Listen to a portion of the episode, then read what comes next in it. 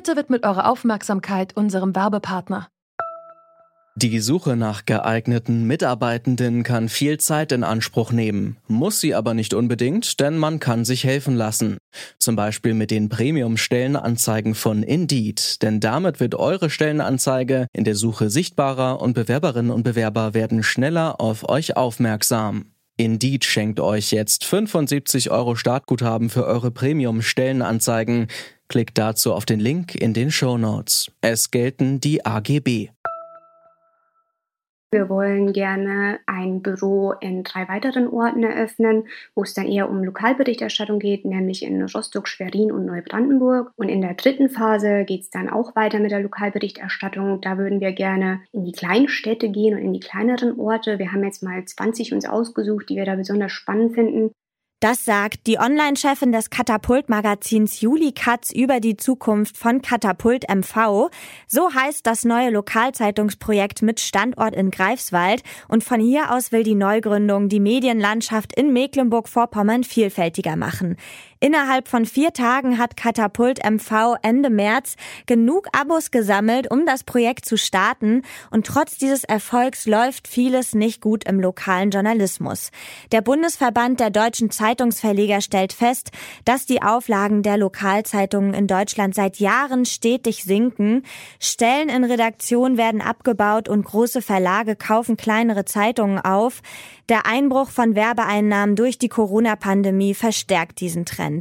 Wir beschäftigen uns deshalb heute mit der lokalen Berichterstattung und fragen uns, hat Lokaljournalismus noch eine Zukunft und wie könnte sie aussehen?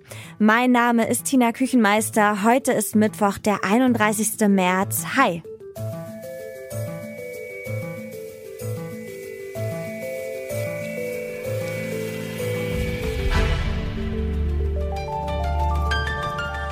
Zurück zum Thema.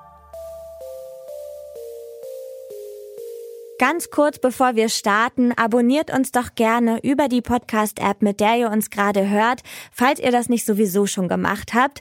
So verpasst ihr nämlich keine neue Folge und wir machen jetzt weiter.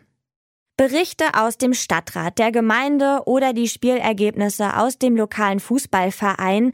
Lokaljournalismus ist nah am Menschen dran. Idealerweise können Bürgerinnen und Bürger zwischen verschiedenen Nachrichtenangeboten auswählen, um sich umfassend zu informieren. In vielen Landkreisen ist das mittlerweile allerdings schwierig. Die Fachzeitschrift Media Perspektiven schreibt in ihrer aktuellen Ausgabe, dass Tageszeitungen immer weniger Geld verdienen und sich immer weniger lokale Berichte Berichterstattung leisten können. Aber was bedeutet das denn für die Menschen vor Ort? Und was bedeutet das für die Medienlandschaft?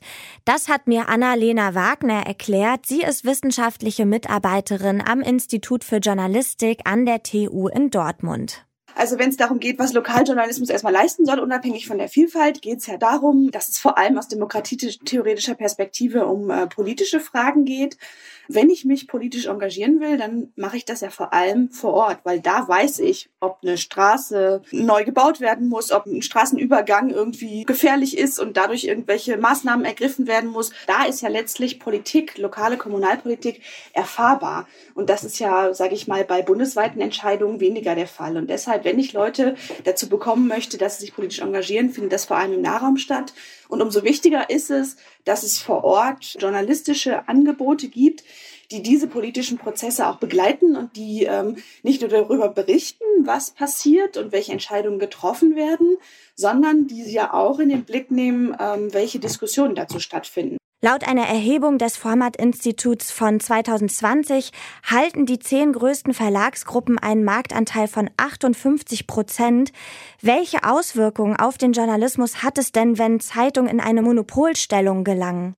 Was man sagen kann, ist, es gibt noch keine Region, zumindest formal, wo es irgendwie gar keinen Lokaljournalismus gibt. Aber natürlich wird diskutiert, was es für Auswirkungen hat, wenn man vor Ort quasi nur noch eine Zeitung hat. Und das sieht man ja in vielen Regionen Deutschlands. Und dann heißt es, okay, wenn Zeitungen zum Beispiel nicht mehr miteinander konkurrieren und die Journalisten nicht um Themen, dann, dann muss man ja auch nicht mehr so aktuell sein, weil es gibt ja quasi gar keine äh, Vergleich in dem Sinne oder dass ähm, auch die Themenvielfalt in gewisser Weise darunter leiden kann. Allerdings sind die Forschungsergebnisse da seit jeher relativ ähm, indifferent. Also es gibt sowohl Bereiche, sage ich mal, wo es vorteilhaft sogar auch sein kann, wenn es Monopolsituationen gibt, aber genauso auch, wo es Schwierigkeiten geben kann. Aber es gibt jetzt nicht so diesen einen Weg, dass man sagen kann, aus der Forschung zumindest heraus, wenn es Monopol gibt, dann ist, äh, ist quasi alles schlecht. Aber natürlich ist es so, je weniger Möglichkeiten es gibt, dass man sich informieren kann, desto eher besteht ja die These, dass es dazu zu weniger Vielfalt kommt. Trotz der schlechten Lage vieler etablierter Tageszeitungen gibt es auch immer Projekte, die den Lokaljournalismus besser und vielfältiger machen wollen. Zwei Beispiele dafür sind Rums aus Münster und das am Anfang erwähnte Katapult MV aus Greifswald. Rums gibt's schon länger. Vor einem Jahr hat sich das Online-Projekt gegründet und versorgt seine Leserinnen und Leser zweimal in der Woche online mit dem sogenannten Rumsbrief. Dort gibt es tiefergehende Berichte über Münster und ich habe mit Marc Stefan Andres gesprochen, der das Projekt mitgegründet hat. Ihn hat die mangelnde journalistische Vielfalt in Münster gestört. Seit die Westfälischen Nachrichten und die Münstersche Zeitung zum selben Verlag gehören, produziert eine Redaktion zwei Zeitungen. Gleiche Inhalte also mit einem etwas anderen Äußeren. Rums will mit seinem kostenpflichtigen Newsletter dagegenhalten.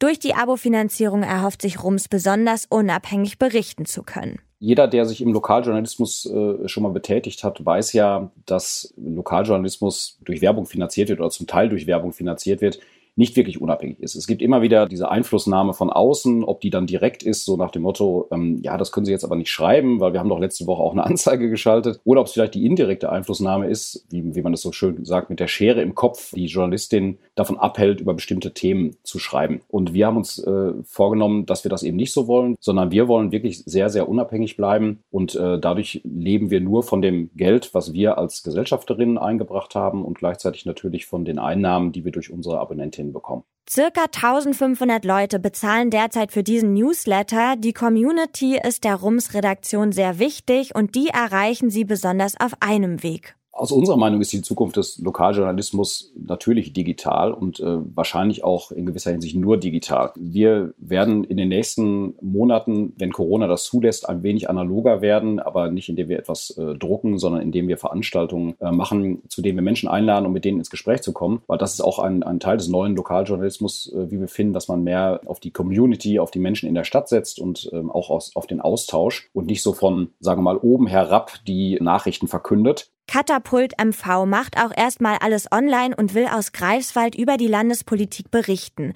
Juli Katz von Katapult hat mir erzählt, warum sie denkt, dass die Region mehr Lokaljournalismus braucht. Wir waren ganz unzufrieden mit der Berichterstattung einer bestimmten Zeitung, nämlich der des Nordkuriers. Man hat dann zwei Möglichkeiten. Man kann ein paar Mal sagen, hey Leute, irgendwie, wir finden das blöd, dass ihr nicht auf den Rassismus in euren Kommentarspalten reagiert. Wenn dann nicht zurückkommt, ja, eigentlich stimmt das und wir möchten das gerne verändern, ist dann irgendwann, glaube ich, genug Wut und genug Energie vorhanden, sich zu überlegen, selbst was auf die Beine zu stellen. Und das haben wir mit Katapult MV gemacht.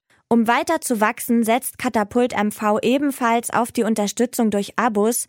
Dabei will man ein Angebot schaffen, das sich möglichst viele leisten können. Also unsere Methode würde ich so ein bisschen beschreiben, dass wir einfach direkt kommunizieren mit den Leuten, die sich dafür interessieren. Ich meine, Sie haben ja schon gesagt, also die erste Projektphase wurde innerhalb von vier Tagen finanziert. Übrigens auch von Leuten, die nicht aus der Region kommen, sondern die es einfach fördern möchten. Wir haben geguckt, dass natürlich alle finanziellen Barrieren abgebaut werden und haben verschiedene Abo-Modelle entwickelt vom Soli-Abo bis zur Superintendantin, die dann auch bei Redaktionssitzungen teilnehmen dürfen und die quasi Soli-Abos finanziert. Und so möchten wir gucken, dass alle mitmachen können.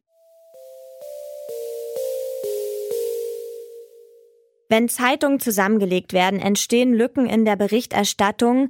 Diese können im besten Fall durch die neuen Angebote besetzt werden und Sie haben gemeinsam, dass Sie unzufrieden über die Arbeit der etablierten Lokalmedien sind.